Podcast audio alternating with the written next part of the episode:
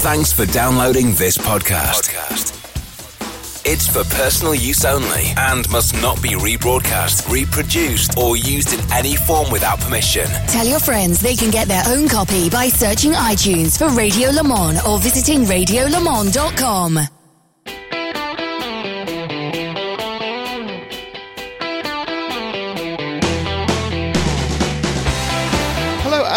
welcome to another real world road test here on the radio show limited network of channels. And today I am chuffed a bit to be able to talk to you about the car from the brand of which I have a strange affinity, and that is Maserati. Real world road tests. Maserati.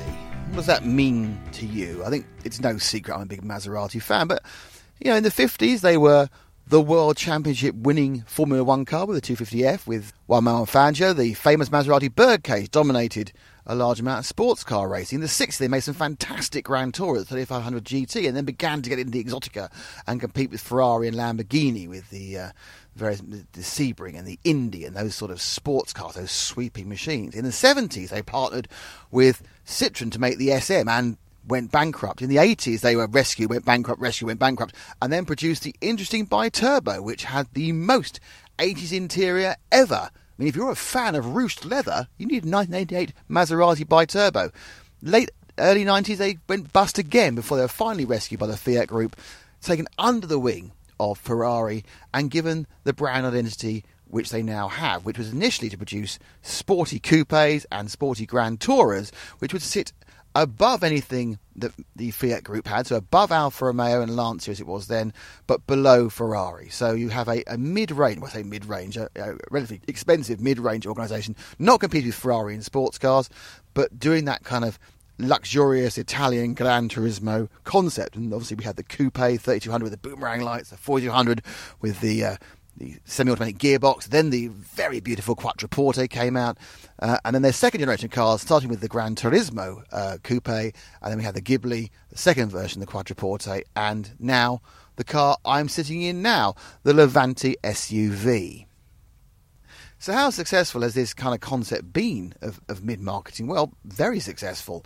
Um, a few years ago, about five years ago, they were selling 5,000 units. With the launch of the Ghibli, the launch of the second Quattroporte, and the launch of the this car, the uh, Levante SUV, it was 42,000 cars last year. And I think their eventual plan is to get to 80 to 100,000 units worldwide, and therefore firmly establish themselves as a premium luxury brand. And I know we, we all. Uh, about uh, marketing, but it's very important for a brand to know where it is. And of course, with the SUVs becoming more prevalent, Ferrari thinking they're going to produce one, Aston Martin producing one, we have one from Bentley. Um, this Levante, which sits somewhere at the upper middle end, or perhaps the lower upper end, is a key model for Maserati. But is it any good? And is it actually a Maserati? So I can get out of the car and look at the outside. We're on a quite a busy road, but you know, bear with me.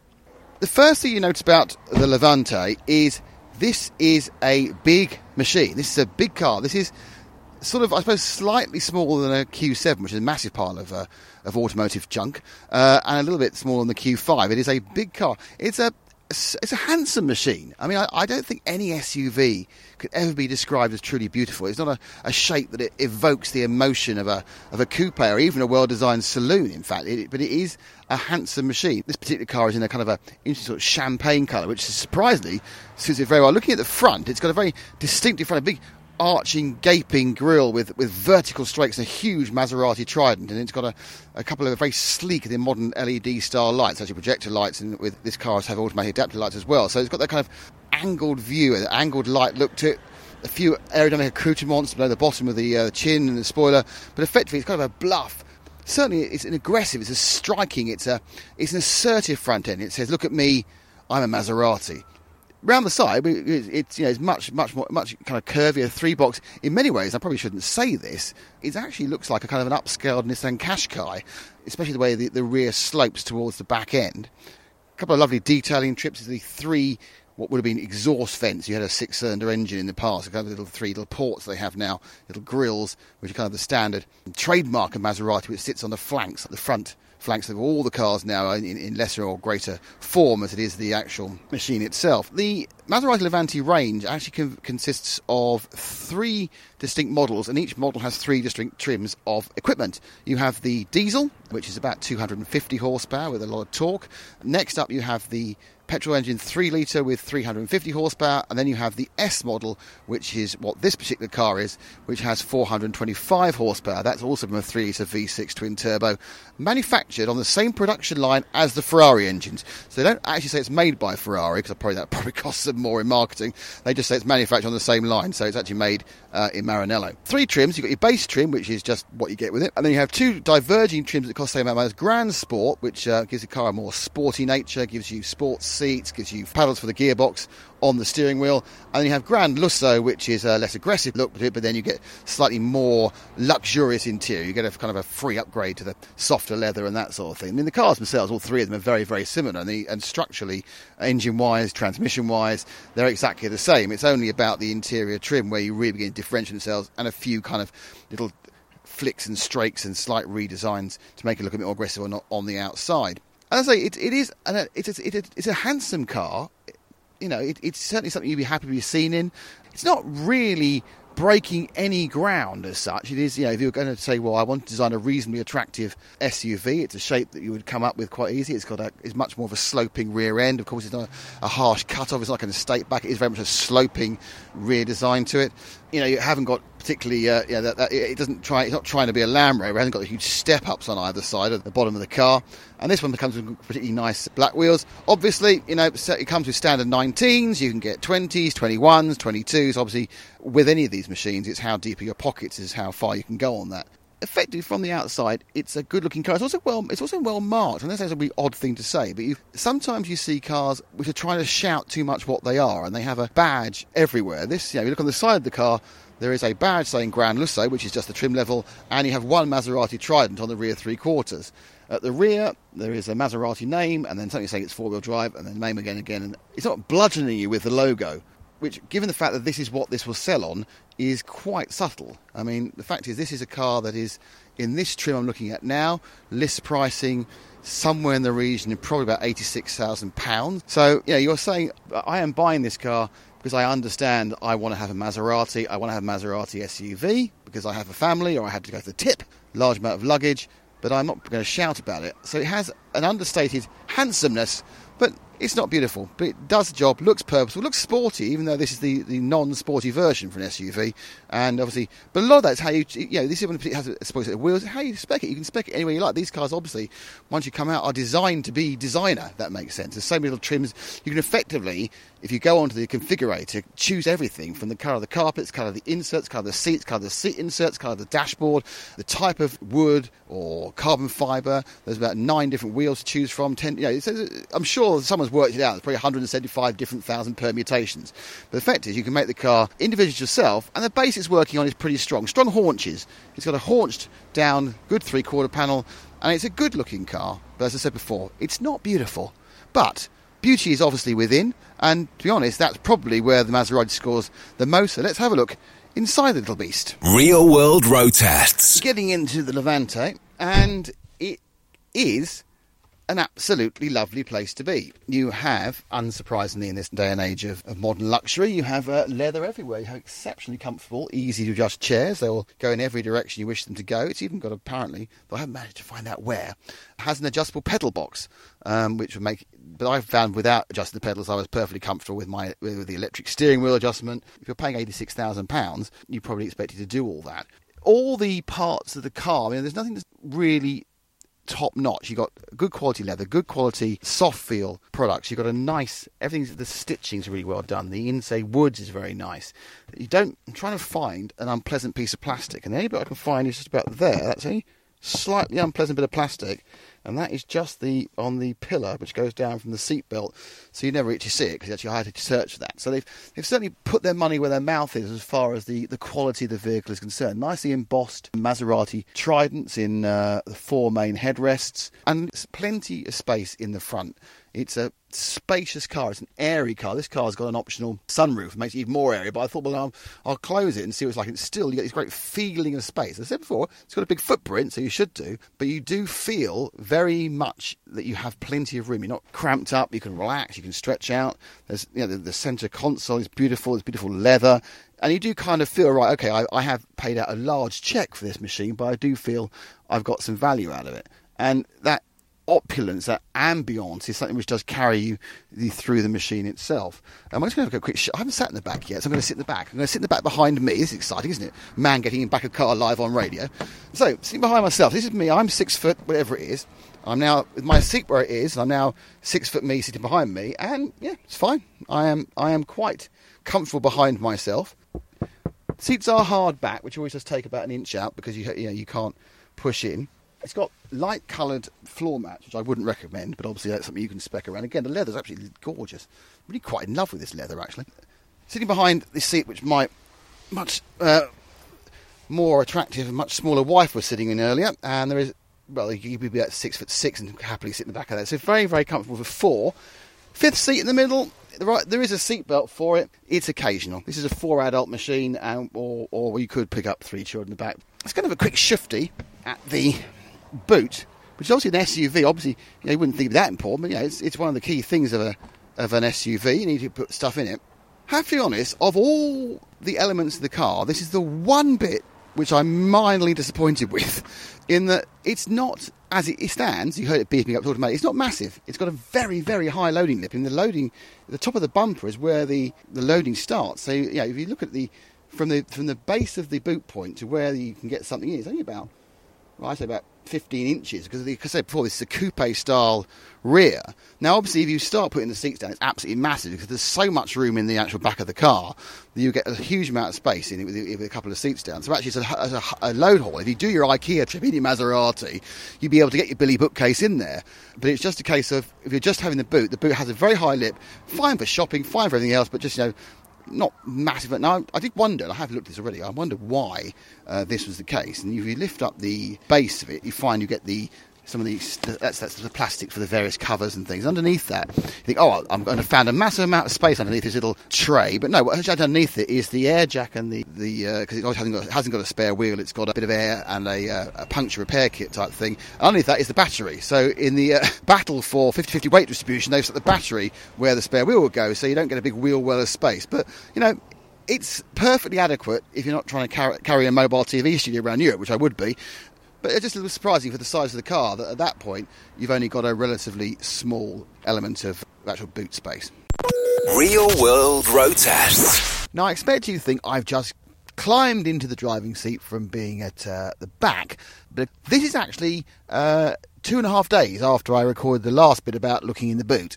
And to be honest, in many ways, I'm very pleased we've had this delay. It's given me a chance to do another 300 miles with the Levante, and I think I have a very different opinion of the car, certainly as a driving machine, than my kind of overview would have been a few days ago. First of all, I'm behind the wheel now, and I think it's a, a good chance to actually look at the way the controls and everything else is laid out. The steering wheel is quite large, quite chunky. It's a big old thing. It's uh, it's quite nice. It, it handles very nicely, and of course you have the infotainment and next to that you have a, a, selection of buttons and the, the dials. And in fact, they, they've limited. It's not a, it's not a, a Lexus button fest here inside the Levante. It's obviously very classy, very smooth. The entertainment, in fairness, the you know the infotainment as it's called now, it, it's okay. Um, it's not the greatest ever. It's got everything you could want. It's got Apple CarPlay, which effectively means it's got everything you want now. It'll look exactly the same as every other car, Apple CarPlay.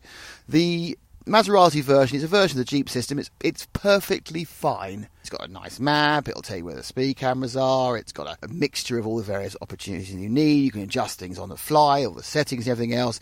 It's attractive. It's got a nice Maserati skin. It's not in any way at the top of the world, setting new new standards, but it is, you know, perfectly fine, perfectly functional. You can get everything you need, sometime with one extra click. Oddly, it's a touchscreen, but they've also included on the the console a double decker rotary system. Almost like people who, who are, who are touch phobic could use. I can't see much reason for using that. But again, a lot of these things, if you end up with a car for, a, I know a lot more about this car after driving four or five days. I did one for a day. And again, if you live with a car for about several weeks, you might find those very, very useful all the usual controls on the steering wheel for a luxury car. You've got your cruise control, you've got your um, ability to adjust through the scroll through the various uh, pieces of information on the uh, TFT screen in the middle of the two dials, speedo on the left, rev counter on the right. They're nice analog dials, a bit of a screen. The screen will show you later, all sorts of information. Worryingly, it shows the fuel consumption. It's best to stay off that one in this car. uh, but obviously it'll show you next turn coming up for the, for the nav and everything else as well. One thing that is quite strange, unique, unnecessary, uh, it's only got one one uh, column stalk. So uh, you know you got it, it got everything front, rear, wipers, lights, the whole lot indicators all on one stalk. Now I'm not necessarily sure that's that's needed. Again, tad confusing when you're trying to clean windows and everything else initially, but again, something else you live with the car, you get used to and go, oh, I absolutely love the fact there's a single stalk. Uh, electric operated steering column, um, so you're in a perfect position to drive the car, and effectively, it's a solid job of presenting the driver with the information he requires. It's better than some, not as good as others. It's quite nicely Maserati skin. I said before, I think with the ubiquitousness of Apple CarPlay and Android Auto, Auto coming on, it's very likely that we'll be using those more and more. And one of the advantages of having an Apple CarPlay is you can access your, was it Spotify or Deezer or whatever you may use for your music supply. That's how I get my show tunes, obviously. And I have to be honest, I'm a little bit disappointed with the standard speakers. This car has standard speakers, a little bit, mm, a bit tinny, not got much going underneath it. But there are two options, and believe it or not, the Harman Kardon option is the cheaper of the two. And I can't remember who the manufacturer of the super option is. But I, again, when you're spending this much money in a car and you're going to spend any time in it, then upgrading the speakers would seem to be whilst a pricey, a pretty much of a no-brainer thing to do. So when you're presented with the car, it's a great thing. It's good look at. It feels nice. The tactility of the steering wheel is okay. This is the again the Grand Lusso, so it's um, a kind of a, a fatter steering wheel. It's not quite as uh, uh, there's no carbon fibre, not quite the tactility of the uh, the Gran Sport. But apart from that, everything pretty good.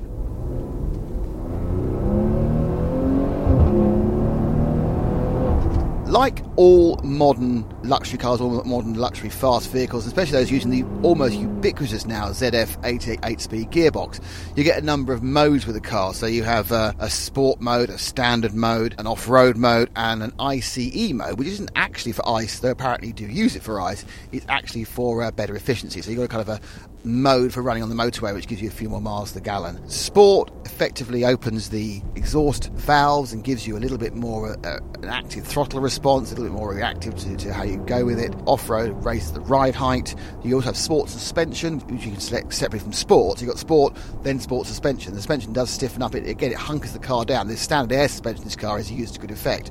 And hunker the car down just to give the car a much more, a much flatter aspect through corners. Obviously, it's a big vehicle. It's 2.2 tons. You're always aware of the weight, and there's also an option to change the gearbox manually as well. So it's a it's a fully functional environment. Initially, when you drive the car, you feel the bulk of the machine, both its physical footprint and the momentum of the weight. But in fact, as you get more used to it, you get more used to, to driving a vehicle of this size, it becomes much, much more second nature. It becomes much more, much easier to pilot the machine. It's not nimble, and to expect a 2.2 ton SUV to be nimble is possibly uh, foolhardy.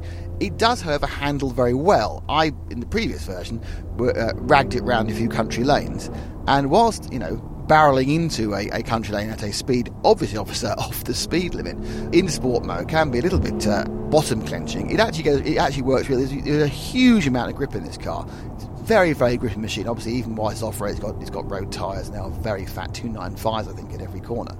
So it handles very well as far as pure grip is concerned. You've always got the weight you're controlling. And the sports mode is very, very flat. I live in Milton Keynes.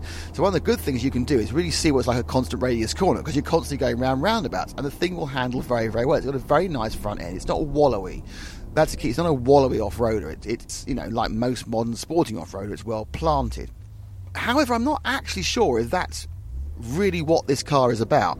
I know it's a Maserati, but Maserati certainly I think, are looking to fulfill, have been for a while with the Quattroporte, a car even called the Gran Turismo. They're looking to be a GT. And if you think of this as a GT SUV, then you're driving it, I think, the way it was designed.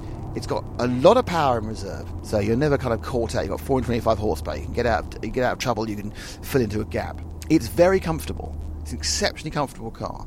It's quiet. It's got very little wind noise for something with such a huge bluff exterior yeah, there is some some road some tyre noise, but there's not a lot you can do about that.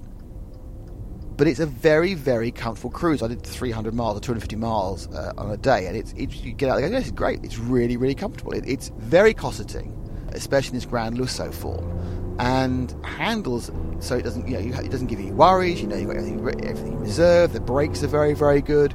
The helm itself, the steering, it's, it's quite heavy. You know you're not going to get a lot of feel, but you kind of know what's going on. It's not it's not not sitting there thinking oh I've got a Lotus Caterham beneath me, but it's not like a massively vague machine. Like some I've done a lot of off-roaders where the steering is kind of approximately connected to the front wheels by possibly two rubber bands and an earplug.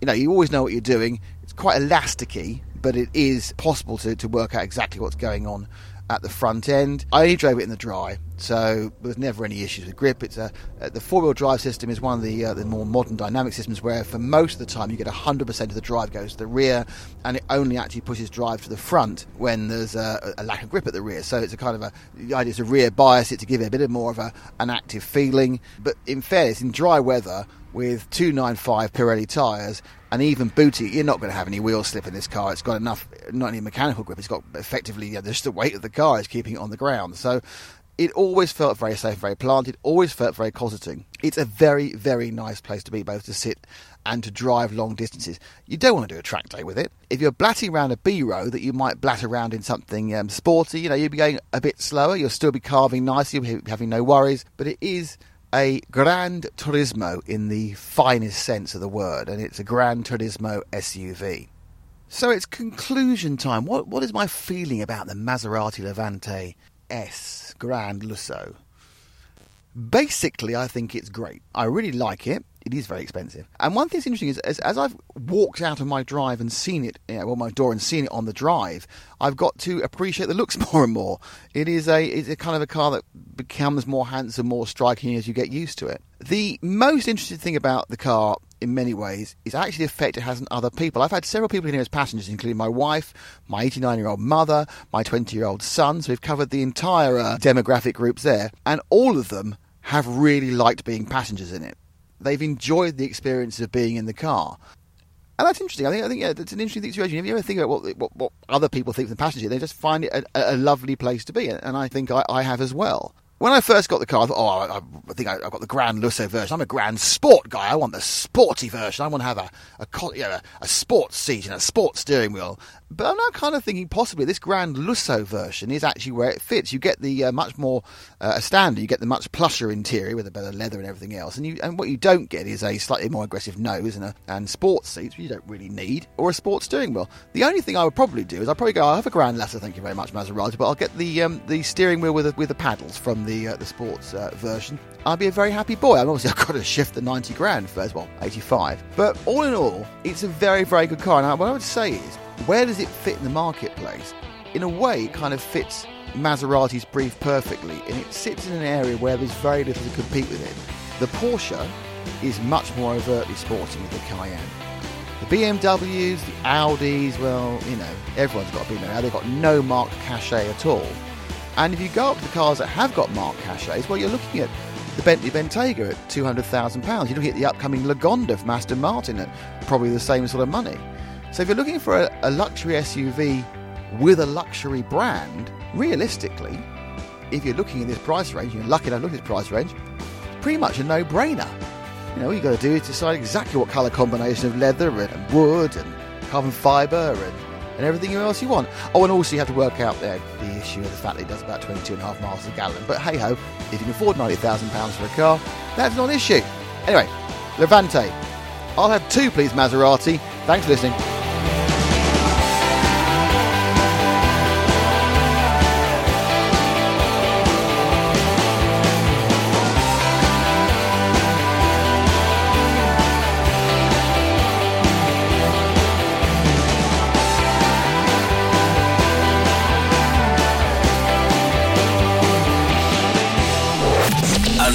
Real world road test. Check out more at radiolemans.com.